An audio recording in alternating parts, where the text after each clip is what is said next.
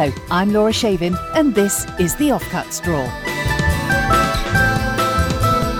Welcome to the Offcuts Drawer, the show that looks inside a writer's bottom drawer to find the bits of work they never finished, had rejected, or couldn't quite find a home for. We bring them to life, hear the stories behind them, and learn how these random pieces of creativity paved the way to subsequent success. My guest this week is writer and actress Arabella Weir. Arabella first came to public attention in the 1990s as a member of the cult sketch comedy The Fast Show, where her memorable characters included Insecure Woman, whose catchphrase, Does my bum look big in this, struck a particular chord with the British public. Since then, she has rarely been out of the spotlight. A novel of the same name became a bestseller and spawned two further novels. She's also written a trilogy for teenagers and an autobiography called The Real Me is Thin. She wrote and starred in the TV series Posh Nosh, which paired her with Richard E. Grant, and she is currently playing Beth in the BBC TV comedy Two Doors Down. She's also been performing her live one woman show, Does My Mum Loom Big in This, around the UK, and once lockdown is lifted, she will hopefully be back out on the road again with it later this year. Arabella Weir, welcome to the Offcuts Drawer. Welcome. Isn't it embarrassing listening to your own lead in? well, I wanted to clear it with you in case I said something that was terribly, terribly no, incorrect. it all sounds pretty accurate. Excellent. Well, my first question is usually, and will be this time, what does your offcuts drawer look like? What's the equivalent? Are you very good at keeping hold of your old writing material? I'm very bad at keeping hold of it on my computer because I'm a bit sort of OCD and I'm constantly deleting emails and thinking, oh, I better delete that file. So I'm very lucky in that my agent has a copy of everything. And as I discovered when you asked me to do this, I have kept a box in my office with a copy of each script, including a script I didn't write, but someone told me was worth a lot of money, a Doctor Who script of the episode of Doctor Who that I was in. Um, and so, no, I'm not very good because once something has been rejected or kind of not flown, you know, namely, no one's bought it, um, you kind of, it, it feels to me like it's got a slightly bad smell. And then mm. you go, oh, don't be the wanker that hangs on to the kind of. Has anyone seen my hot pants that I looked so bad in? You feel like you know when people go, no, you they were terrible. Don't ever wear those hot pants again. So it feels a bit like you're going, oh, I'm going to trot out that script nobody liked. Um, and so yes, I in fact I, there were many more I could have put you know your way, um, except for they have been deleted you know forever, and there are no copies of them. Um, uh, and I also do think, as you will know better than most, comedy is such a kind of of the moment thing. That doesn't mean mm. that hmm. comedy isn't funny if you were, you know, Buster Keaton 100 years on or anything. It just means that some stuff you just think, oh, don't don't trot that out again. Um, mm. Anyway. So let's get started with your first offcut. Can you tell us what it's called, what genre it was written for, and when you wrote it? This is called Does My Bum Look Big in This? And it's a theatre play written around 2001. Jacqueline plus cast are limbering up on stage. Jacqueline is at the back, trying not to get noticed. We hear Gillian the Nazi's harsh, disembodied voice. OK, who hasn't been here before? All hands shoot up except Jacqueline's. She shrinks, knowing that she is going to be asked to demonstrate an exercise. Right, Jacqueline, can you step to the front and show everyone the star jump? Jacqueline doesn't respond, studies her feet. Jacqueline! Jacqueline! Sorry, what? Can you come to the front and show us the star jump? I'm not. Uh... Come on, don't be shy. We're all dying to see you. Jacqueline goes to the front, painfully, reluctantly. Okay, everyone, just copy Jacqueline. All right, on the count of three. One, two, three, and. Cue music. Jacqueline star jumps. The others copy her. They start very ragged, but by the fifth or sixth jump are in time with her. And rest. Good. Jacqueline talks to the audience. Don't worry. I know why she did that. I know what everyone was dying to see. Watch it again. Okay, everyone, just copy Jacqueline. All right, on the count of three. One, two, three, and. Cue music.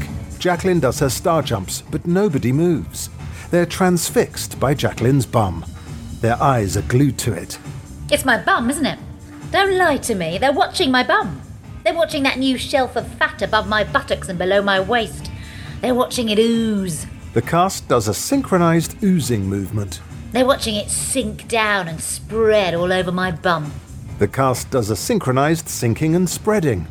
I was waving down a taxi the other day, The cast does synchronised waving down of a taxi. and I got in the cab and I sat down, and the shelf of fat on my upper arm was still shuddering. The cast does synchronised shuddering with their whole bodies. When will it end? And rest. See you next week. While the rest of the cast disappear, two of them, mother and father, advance towards Jacqueline and stand over her. It's not my fault, of course. I had the worst possible start in life. I had a mother and a father. So, a theatre play. Tell us more about that. Um, yes, I, I'm. Uh, a little bit stunned right. by that. Yes? I'm. Um, Is that not how you imagined it would no, sound? no, no, no, no. Uh, I actually found that a bit of funny. I was reminded. I haven't obviously. I, I am not a complete uh, narcissist, so I'm not in the habit of rereading my books um, or work of any description. So. Uh, I'd forgotten quite how sort of neurotic she was, Jacqueline. Um, the book was so successful that I was approached by. I mean, you know, this happens to everybody who writes anything or produces anything that's very successful. Um, I was approached by producers, sort of saying, "Can you turn this into a play?"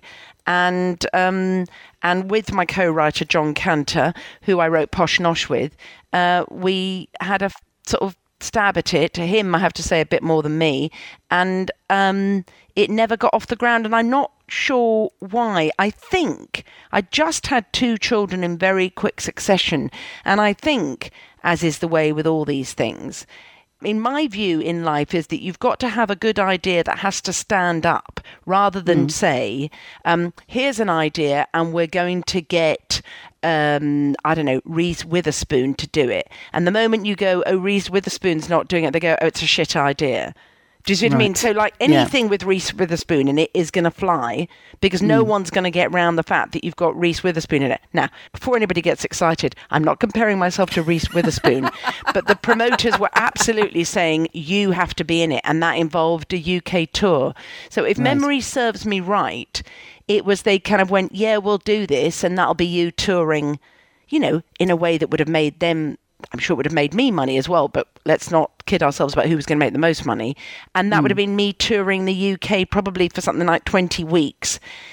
And I just had two children and it didn't really fly. But, um, and also, yes, John and I, because I'm, you know, I can't sort of dismiss his contribution. Um, we were very, what I've just said, we both hold to the idea that an idea has to work, not oh, it works because it's Arabella doing it. Do you know what I mean? So it, it we both wanted it to be a play that would have flown had an actress in Australia be doing it. With the Um, first recast. Well, yeah, re- exactly. Because otherwise, how do you know how good it is if you're just going, oh, just put anybody from EastEnders in it and it will work? We Yeah. all know that you can sell a ticket with somebody off EastEnders reading the phone book, um, if they're currently in EastEnders. Um, And that was very much not what I wanted to do. So anyway, it uh, it didn't sort of die a death more than slightly sort of um, wilt.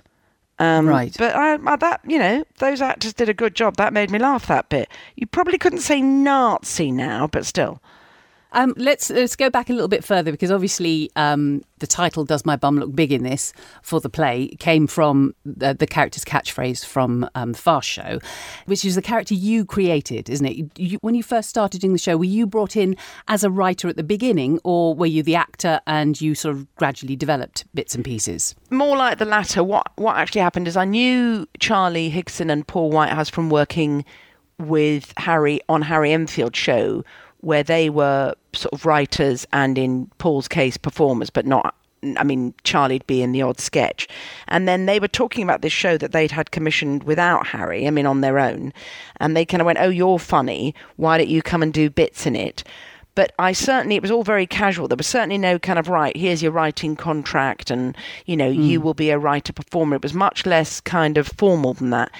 And then what happened is we did the first series, and I was a bit more than, but sort of pretty much girl in sketch. Um, uh, that you and I will be very familiar with, uh, woman in sketch, or in the I'm old enough for it used to say mum in sketch. Ah, Um, yes.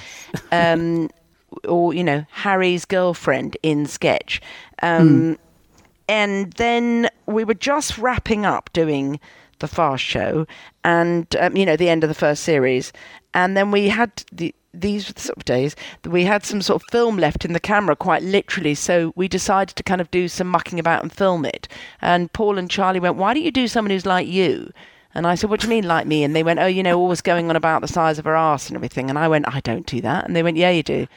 Um, so I started sort of mucking about and did Wow. Does My Bum Look Big in This literally. And if you watch the first series, if you're a real sort of avid fan, you'll see me do a tiny bit of it at the end of the first series. And then I pr- applied myself. I remember thinking, you've got to stop mucking about. This is your big chance. So I did prop. I wrote proper sketches for the, you know, with properly written and typed up and you know conceived, um, and presented them. And then we filmed them for the second series. And then I remember thinking, nobody in the world is going to get this character because I'm the only person in the world who thinks her whole life would be better if she had a small ass. And then the rest is history, I'm glad to say. Um, but um, yeah, that's how she all came about. And then after the third series, a publisher approached me and said, Do you think you could write a novel in her voice? And I said, No. and then I, I thought, oh God, no, I can't do that because I, I'm more gladiatorial now. But in the old days, I used to be more kind of don't ask me to do anything because I won't be able to do it. Because that was my sort of, that was my uh, modus operandi at school. You know, it was set me a task and I will show you how badly I can do this. And that was kind of where I made a name for myself at school. So I'm afraid to say I would approach my career a bit like that as well. So when this publisher said, Do you think you can write a book in her voice? I went, Absolutely not. How could I write an entire book in that voice? And then a friend of mine actually said, You know, you always do this. You know, you always say, I'm not accepting that challenge. I bet you could write. Um, and to be fair to him, the publisher also was very dogged about it. And then I thought, all right, well, I'll see if I can do it. And I was able to. So I was very glad I did it. I am very surprised that you say that you um, your modus operandi was was not doing things because uh, Insecure Woman wasn't the only character you created. There were at least two others that I can think of that were particularly strong, memorable. I'm guessing you were absolutely responsible for creating. Oh yeah, them. yeah. No, all the characters you see me do, where I'm the kind of central character, they're all me. No offense, you know, the South African makeup lady, and the one that has. Uh, sadly, still very apposite is girl who boys can't hear. They were all mine. Um, no, that's because at, that's what I'm saying. At the at the kind of it was suddenly doing the fast show. I thought, don't coast anymore. This is your chance, and this is what you want to do more than anything in the world. So seize the opportunity. Don't do a kind of oh, well, you know, here are a couple of sketches. You know, don't self sabotage as I've always done. Seize the opportunity and do your best. So, and oh, then well done for being able to do that. Though loads you. of people are, they understand that they should do that, and then they don't, and they spend their whole lives going, you know what, I should have done, but you literally did the thing. Well, quite a lot of therapy, quite a lot of therapy, and quite a lot of well, a lot of encouragement from Paul and Charlie. But basically thinking, I think I'd been around for quite a long time by then. I'd certainly been working for about, I don't know, certainly over 10, 12 years by then, and thinking. You will be a sort of jobbing actor. Co- I didn't know the fast show was going to be so successful, but I did know that I had a chance ahead of me. So hmm. here, so I thought, take this chance because you will look back on this and go, oh yeah, well I was a bit pissed or I didn't bother or yeah, it was a few sketches, but I was out having fun.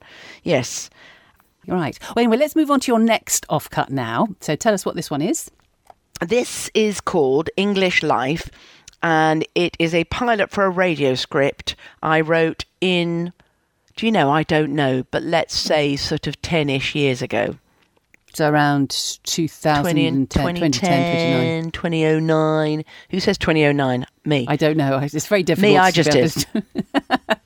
Rafe, you've been looking after the animals on our estate for over two years. That's right. It's been a real privilege to work with these creatures. Tell us about our wild boar. Oh, they're amazing. They're, they're truly amazing.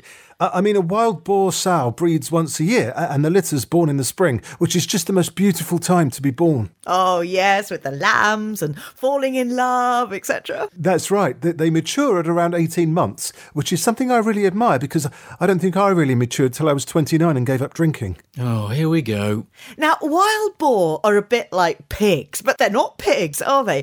What would happen if you crossed a boar with a pig? That's a really interesting question. You'd get a big. Right. I didn't know they were called that. What do you give our boar? Well, apart from, you know, a dose of worm control, I never give any of my animals any kind of drugs. I- I've seen what they do to people.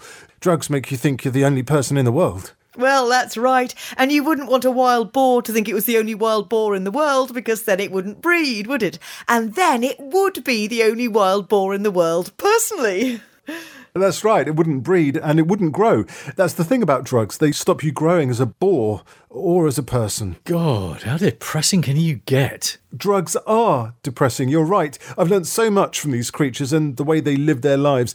One of the things that's so inspiring is they live their whole life outdoors. Oh, yes, that's very good for the complexion, isn't it? So tell us what you give them to eat. Well, they forage in the woodland for whatever. But it's organic, whatever, isn't it? And we supplement it with root crops like potatoes and swedes. Rafe, are you saying you'd like to live your entire life outdoors? Oh, I think it would be an amazing opportunity, yes, but I, I don't know if I'd have the inner strength. Oh, to be honest with you, I'd miss the shops, personally. Well, if you do go native, you're not pooing all over my estate. Oh, don't worry, I, I'd pick it up. I, I'd want to. That's how you keep in touch with yourself. I don't want you to pick it up, damn it. I want you to catch it before it lands. Rafe, obviously, you're coming to our Father's Day supper. Tell us what Father's Day means to you. Our son Orlando's the most amazing achievement of my life, and it's all because I gave up drinking. Eh? As soon as I gave up drinking, I, I was rewarded with a new life. Well, two new lives, really, my own and my son's. Oh, that's lovely. I suppose that's because when you're drinking, your sperm get a little bit tiddly too, don't they? What? Yes, so they can't find their way, they keep falling over, lose their little keys to their little front door. Are you on drugs? That's exactly how it feels, Minty, yeah. I'm glad you laughed at the same bit that my favourite bit in it as well. Which You bit? Those lines. The, bit- the bit about the pooing. I you laugh. That, that I chose that bit because th those two lines. You're not pooing on my estate, and um, you've got to catch. I want you to catch it before it lands. Made me laugh, so I thought I'm using that bit.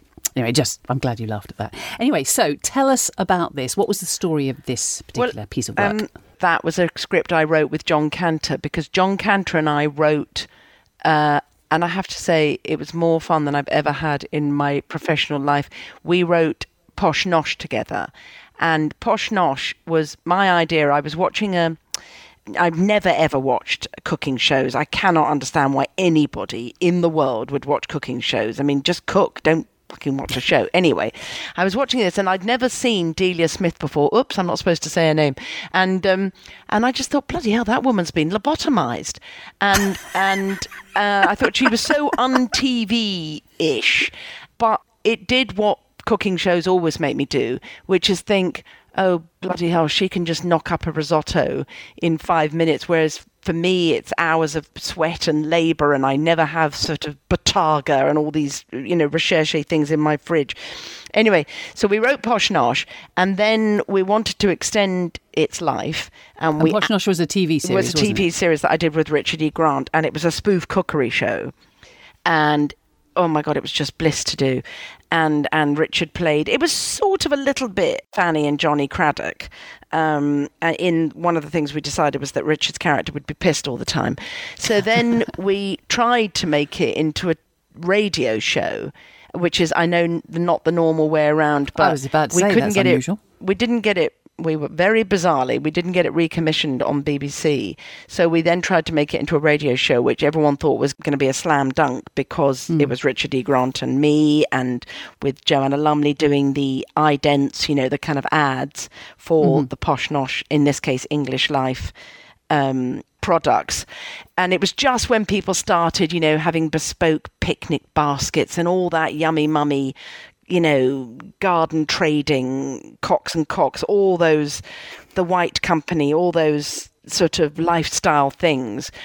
The whole kind of, you know, your whole lifestyle will be sort of beige and white and so we were gonna the whole idea was that we'd create this thing called english life and then that was the script for it and i still think it's very funny and i still Hmm. think they were wrong not to commission it and You i had a spectacular cast, though, didn't you? well it was You richard e grant Tennant- me benedict cumberbatch um, Benedict Cumberbatch. I think he I've got played David Rafe. Tennant and Daisy Haggard were. oh yeah and uh, sorry and david played rafe and and and um Daisy played Richard's sister. Yes, uh, who was meant to be a sort of one of those, uh, one of those girls usually called, I'm afraid, Arabella, Seeing this like, oh my god, it was like totally amazing because um we like went to the like we went to the like the festival and we stayed in a yurt and we had like the best time, and Daisy was absolutely brilliant. Yes, I'd forgotten that it was David.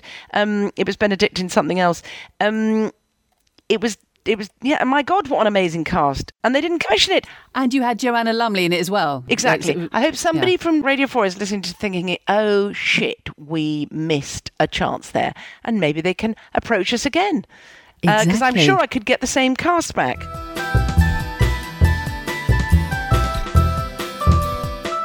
Hi, this is Laura. Sorry to interrupt, but if you're enjoying the show, please do subscribe to the Offcuts Drawer. Give us a five star rating, leave a review, tell your friends about it. All that stuff's really important for a brand new podcast like this.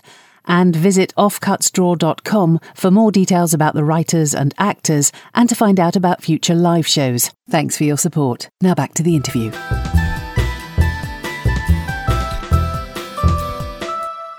So the posh nosh characters you say were based on a certain TV chef and um and Fanny and Johnnie. Because I was wondering, was it based perhaps on your? Did you grow up in quite a posh nosh kind of family? Were you? Well, I grew up in a hugely. My mother was a phenomenal snob.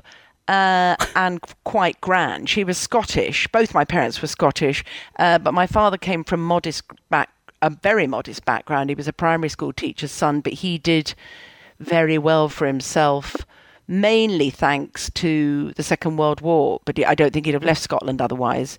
But having left Scotland because of the Second World War, he then as everybody was, you know, joined the um, forces and was posted to the Middle East and then fell in love with the Middle East and because of that became a diplomat. Um, But my mother was from a very grand Scottish family and um, no, I mean, we, by the time we were living in London, there was certainly no servants and posh nosh life, but my mother was fantastically snobby about food and people and stuff. So, um, So she you weren't you weren't doing an impression of her particularly, were you? no, my character was the, the the joke there was that my character was supposed to be, as it were, from below stairs. That Richard's character, who was meant to be genuinely posh, like my mother, had married beneath him because he was, of course, really gay, uh, but needed a kind of nanny character. Uh, Right. figure in his life. So he has not married my character because she's his equal, but more because sort of you know he needs a um, Housekeeper. well, a housekeeper, that's exactly it. And while he goes off and does what he likes with, as it turns out, had the series been made, Rafe, um, um, someone who is his uh, equal. But uh, so, no, my character, if anything, I'm playing my granny from Dunfermline, someone who was, you know, not knew that she wasn't quite up to others, and you know, I wouldn't, I won't uh, I won't insert myself there. And although my character wasn't Scottish, she was meant to be the daughter of a publican. My God, it's that is probably the favourite thing in my life I've ever done, and I What posh nosh? yes, and English Life, and All I'm right. going to spit tacks about them not commissioning English Life. Commission it now, whoever's Well, I was listening about to to this. say it's early days. There will be people listening, especially when they hear that the, the people that you can get attached to it. Listeners, I can guarantee Richard E. Grant, David Tennant, and Daisy Haggard, and if not Daisy, lady of your choice. Actress lady of your choice. Right, let's move on to another offcut. Can you tell us about number three, please? This is called Goodbye Yellow Brick Road, and it was a pilot for a TV sitcom, which again I wrote with Jon Canter in, ooh, I'm going to say about 2008 or 9, around then. Interior, Paul's flat, bedroom. The bedroom of a fussily, over decorated flat. Paul is making the bed. He puts an exotic cover over the duvet. He then carefully distributes a number of soft toys along the top of the bed. Paul is a very pretty, flamboyantly dressed 25 year old. He is unmistakably gay. Now, Big Ted, you know you can't sit next to George. You two just squabble. You can sit next to Silly Sue. Monkey, you're in charge. As Paul debates where to put a rabbit, Susan enters from the ensuite bathroom. She's in her 30s, neatly dressed, unremarkable woman, much less pretty than Paul. She has a no nonsense Mary Poppins quality. She wears a work suit. I've left Monkey in charge today. Well, it is his turn. Do they know about tonight? Yes, and they've promised to behave. Susan looks nervous. Don't worry, Mum and Dad'll love you. Do you think? Of course. Paul taps his temples with his forefingers. It's one of Paul and Susan's shared gestures. Positive thoughts. Susan does likewise. Positive thoughts. But Susan still looks worried. What? Well, it's just that What? you've never introduced them to a girlfriend before. Oh, girlfriend, boyfriend, what does it matter? You're the one. That's what matters. I am so lucky. No, I am so lucky. Oh no, I am so lucky. No, no, no, I am so lucky. No, I am so lucky. No, I am so lucky. Susan smiles but is a little anxious about the time this is taking. I don't want to be late. Okay, but, uh, Paul steps back, gives her an appraising look, then waggles his index fingers underneath his earlobes. Susan immediately realises she has failed to perfect her outfit. Which ones? hoops. Heart shaped box. Susan takes the earrings out of a heart shaped box by the bed and gives Paul a genuinely loving look. Paul kisses Susan and covers Rabbit's eyes to protect it from embarrassment. Paul pops Rabbit down next to Monkey and tells them, Be good. Hmm. So this is interesting because uh, did I read it on the paper or where did I get this information from? You wrote this for David Tennant. Is that right? Uh, yes. Um, David is probably one of the first people, obviously only after he became famous and people started paying attention to him, but he's probably one of the first people, certainly that I know of, that people, the papers would refer to as metrosexual. Um, you know, just camp is what they meant. And of course, David is is camp. I mean, but if camp means you're not, if you're prepared to wear beautiful suits and beautiful clothes and be nice to women, then so be it. And it just, as I say, John and I wrote that together, and we've both always been fascinated by, I won't name them because it's probably libelous, but when you meet these people or see them on telly and they're mm-hmm. unbelievably camp, and then they say, yes, happily married to Susan or whoever it is for years, you think, what? Um, You can't be heterosexual. Um, now, that script is probably very dated, although it did make me laugh. Um, and I suppose in a world where people were still feeling the need, and let's face it, there are plenty out there still, but to sort of pretend to be something they're not. I mean, we were very much not laughing at uh, Paul's character there because the idea was that he had been gay, but that he'd fallen in love with a woman. Um, right. So it was a genuine. He was genuinely bisexual, or at this point heterosexual, whatever. At this it point, heterosexual. He wasn't hiding The- anything. The, what, no, no, no. And he wasn't pretending he hadn't been gay. He wasn't going, oh, I've seen the light, now I'm straight. He was just saying, now I've fallen in love with Susan. And the jokes that we were making were absolutely not about someone's sexuality or or their choices, but the jokes were about how the people in his life, because his mother was brilliantly played. We did a BBC, um, you know, pilot sitcom reading, which went really, really well, and his mother was absolutely brilliantly played by Anita Dobson. And the joke I- there was that Anita, his character, her character, was determined to keep him gay because he went to Shirley Bassey concerts with her and went to salsa classes and he was losing her she was losing him to another woman. And the other joke was that the two gay characters who were still gay played by Steve Pemberton and I'm ashamed to say I can't remember who the other one was they were all going you're not bisexual you're having an episode um, Right. So those were the jokes. So I, even though it may sound dated now, there was never a kind of "isn't it hilarious that a man no, is it's, camp?" it's isn't it very um, on the nose right now with more fluid sexuality and everything. The fact that your character is a modern day uh, 2020 man or 2020 person, should I say? Um, Yeah, No? it was. It was more about as as comedy often is about the people around the central character going, "I want you to be something other than you are," and Mm-hmm. you know, and their kind of their agenda um, Right. their agendum. Thank you very much. Um, I, I can never not think of Mary Archer when I say that because do you remember when the fragrant Mary Archer, you have to be a certain age, was asked in court the second time round when they lost, um, is it not true that you had issued him ultimatums? And um, Mary Archer said, I am not in the habit of issuing ultimata. And I thought, oh, that's you told. Um, because, of course, it's not ultimatums, it's ultimata. Anyway, um, but yes, I think now two heterosexual white middle class writers might have a difficulty getting that script Right. away. But again, it was the most fantastic cast. It was Anita Dobson, David Tennant, Olivia Colman, Steve Pemberton. Olivia Colman. Olivia Colman played Susan.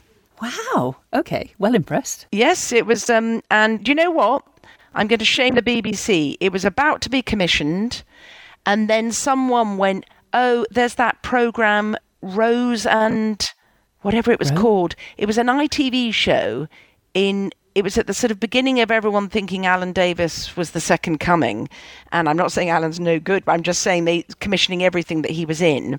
Right. And he was supposed to be a, a gay man who'd fallen in love with a woman, and that was called Rose and something, and it was on ITV. And literally, the BBC went, "Oh, we're not commissioning this now." And of course, now they'd commission it, but David wasn't as famous as he now is, and neither was Steve. Anita was, Or Olivia. but or Olivia, yes, quite. Um, So another mistake they made. Yes. In my view. Although I must say, I'm very surprised. Why weren't you the mum? I, when I read it, I thought, "Whoa, she's written this part for herself. She's a very flamboyant well, first of all, character." I can't be David's mother. Thank you very much. I didn't realise it was- um, but yes, also, sorry, sorry. Um, it was very age up. It's important. makeup, love. Yeah, of course. No, it was very important that she brought with it, and Anita is a bit older than me. She brought with it that kind of fun all the time. Oh, let's go and get a cocktail. You know, that she brought that kind of fizz with her. And Anita's got that, and I don't have it. I'm not saying I couldn't have played it, but Anita absolutely. The moment she said yes, we were just dancing around the room because we just thought that's exactly the kind of energy that just that sort of slightly showbiz energy, you know, someone you can absolutely see going to salsa three times a week. Um, and and also she was meant to be the idea was that they were working class. And I don't think anyone ever looks at me in a million years and thinks I'm a East End working class woman. Right, well, let's move on to your next offcut. Arabella, what's this one? This is called River Deep Mountain High, and it is a treatment or even a script for a musical based on the songs of the little known Tina Turner. And it must have been around, yeah, 2004. River Deep, Mountain High. A proposal for a musical featuring the songs of Tina Turner. First act. Born and raised in the small town of Nutbush, Belle dreams of becoming a famous dancer. She's young and beautiful. She wants to leave town and make a go of it in the big city. Her ma, Mary, doesn't want her to go. This is Nutbush, where you go to the store on Friday and church on Sunday. Mary sings Nutbush City Limits. Belle's younger brother, Matt, not much more than a teenager at this point, doesn't want Belle to go either. He joins in with his mother, singing Nutbush City Limits. The whole community, old and young, eventually join in. Belle joins in too, but giving the song sarcastically, its small townness is exactly why she has to leave. Mary doesn't see why Belle can't make a success of herself right here. Belle laughs this suggestion off. She knows that big opportunities are only available in big towns. Mary has lived life in the big city and seen it all. She sings Proud Mary. Belle takes over the song when it turns rocky. Mary knows that real values, lasting friendships, and relationships are rare in the big city. There's a boy in Nutbush, Nate. He loves Belle, but believes in her and wants her to pursue her dreams. Belle likes and respects him, but hasn't fallen in love with him the way he has with her. Nate sings River Deep, Mountain High. Belle duets with him, then leaves. She has to go. Mary is very upset and makes Belle promise to write every week. Belle arrives in the big city and looks for a job. She sees an ad for dancers outside a nightclub. It's owned by a very attractive but shady guy, Sharky. Sharky tells Belle he thinks she's very attractive. Belle explains her ambitions. Sharky says he has big connections in the dance world, which he says he'll use to get Belle a proper dancing job while she works as a dancer in his club. That's fine with Belle. She knows that everyone starts out at the bottom. Explaining what he needs in the bar, Sharky sings Honky Tonk Woman. Belle learns fast and duets with him. Very soon, Belle becomes bowled over by the glamorous Sharky. He's a big city guy with big city money. Right, so uh, this was um, a musical, an idea for a musical based on the life, the songs of Tina Turner. River Deep Mountain High was its name. Um, clearly, this was actually a good idea because Tina, the Tina Turner musical, launched a couple of years ago. So you were 14 years ahead of your time? Is that Uh, right? yes, but let's not um, be in any way kidding ourselves. Um, I'm sure people, for as long as she's been famous, have been going, how can we get a musical out of this? But I think what happened, in fact, I know what happened. Um, we Will Rock You was so successful.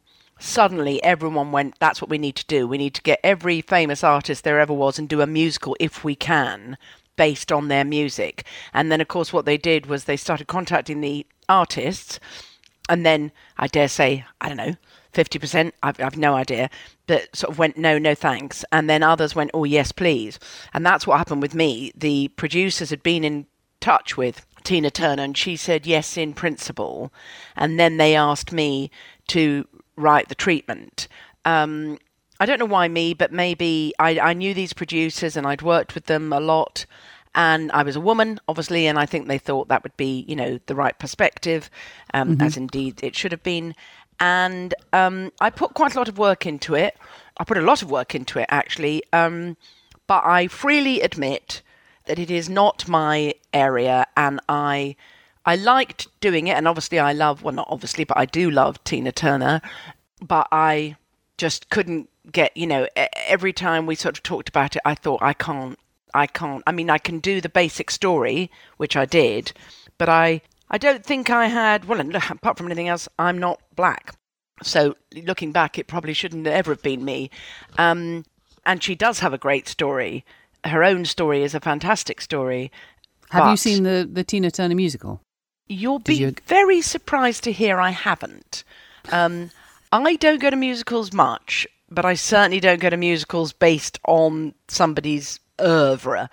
Yeah, I, it wasn't a very sort of happy project, and it didn't really. There was a bit of sort of pushing it around the plate for a while, and then it didn't fly, and uh, quite rightly so, because I don't think you want a white middle class woman from North London uh, writing Tina Turner's story. Well, like you say, it's better than a white middle class man writing Tina Turner's story. That is the only thing it's better than.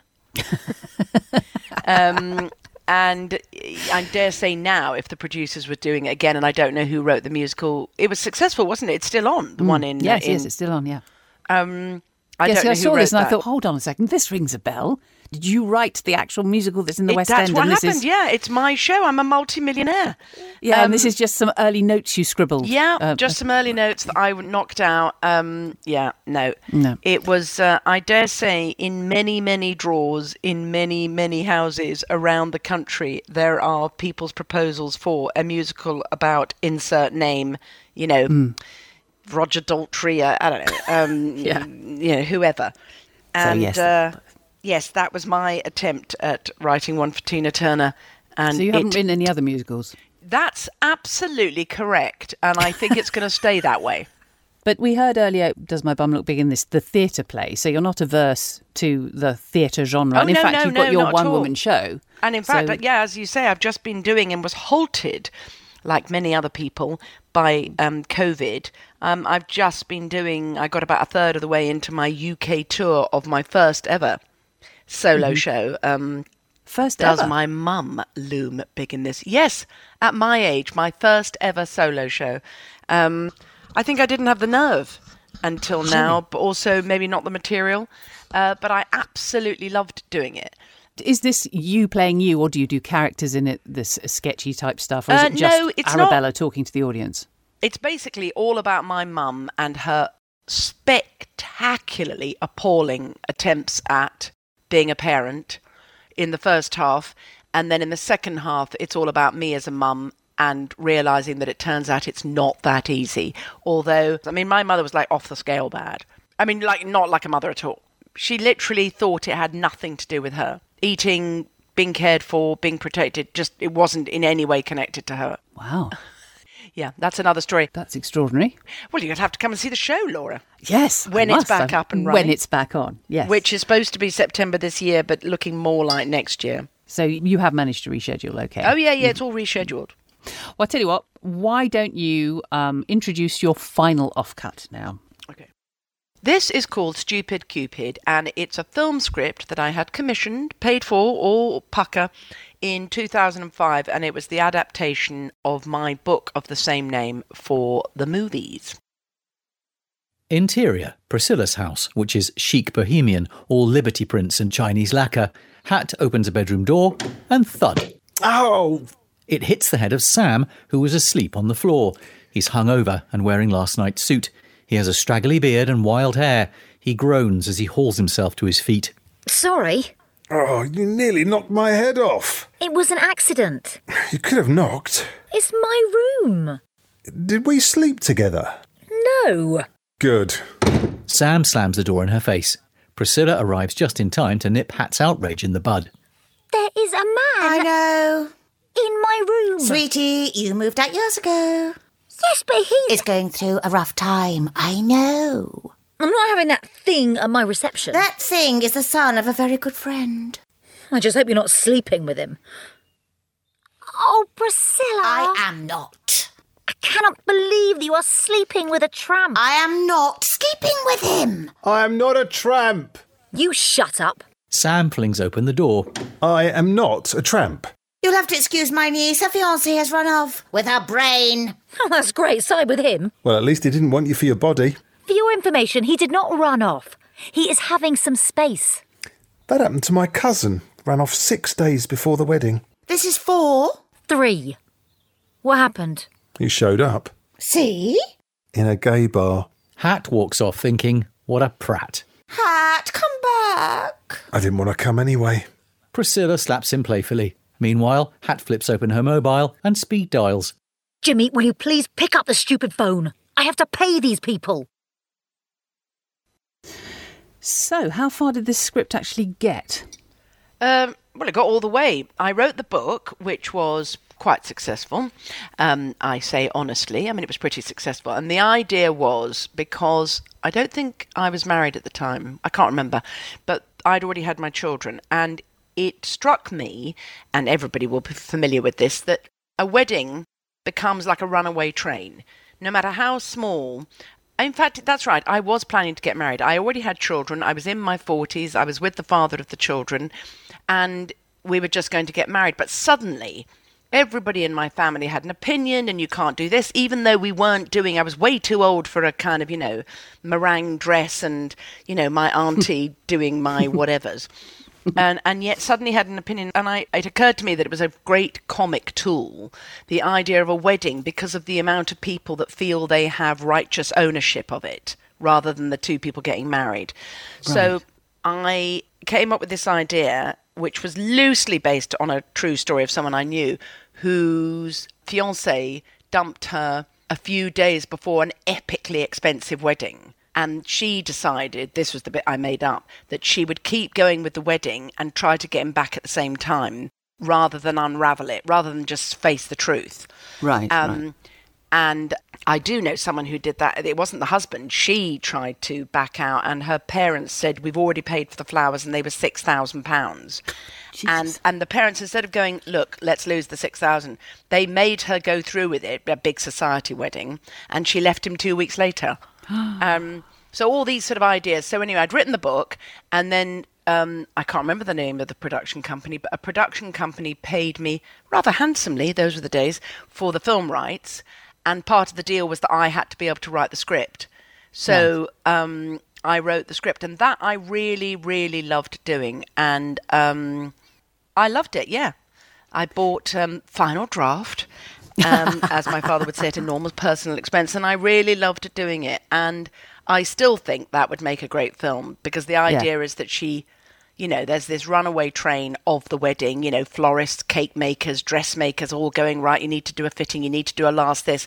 And she's going, I mean, you know, you know very well, Laura, a lot of comedy is to do with sort of anxiety and tragedy and everything. She's trying to stave off this thing that's happened, Mm. keeping the plates in the air of all the wedding plans and get Yeah. him back at the same time. So she Yeah. does a lot of bonkers things to try and get him back at the same time as keeping the wedding going. Right. And right. meanwhile, gets someone to pretend to be him and Right. uh, falls in love with him. Yes, that was the meet cute we just heard, I Yeah. believe. Yeah, I think it was. I mean, you know, maybe rom coms have had their day. But no, never. Oh, never. No, quite. But I think, you know, I, I'm not one for necessarily saying um, blowing my own trumpet, but I think it stands up as a concept. Maybe the script wasn't good enough. I, I'm prepared to accept that. But the concept, I think, stands up with the best of them, which is, you know, and that is an absolutely classic farce. Right, well, final question. Having listened to these five bits of writing, is there anything you've noticed, anything that surprises you? Or obviously, there's a couple that you'd quite, or three of them at least, that you'd like to go back and redevelop. But was there anything that you didn't expect to hear? I didn't expect any of them to still be funny. And uh, I know this is uh, one of those. What do you most like about yourself? Well, it's probably got to be my fantastic figure, or maybe it's my amazing face, um, which I don't get often asked. But I think, I think I'm pleased. I'm I'm s- pleasantly surprised by how funny the ones, uh, most of them still are, and uh, that that makes me pleased. So that sort of reinforces your faith in your ability to write. You were funny then, you're funny now, sort of thing. I think so. Yes, I, that's how I'm going to put it. Yes. I was funny then, and I'm funny now, and don't you forget it! Well, Arabella Weir, it's been an absolute pleasure to talk to you. Thank you so much for sharing the contents of your offcut drawer with us. Thank you very much indeed, Laura. It's been a huge pleasure, as always, to talk about myself. The Offcuts Drawer was devised and presented by me, Laura Shavin, with thanks to this week's special guest, Arabella Weir. The Offcuts were performed by Rachel Atkins, Beth Chalmers, Chris Pavlo, Leah Marks, Nigel Pilkington, and Keith Wickham, and the music was by me. For more details about this episode, visit offcutsdrawer.com and please do subscribe, rate, and review us. Thanks for listening.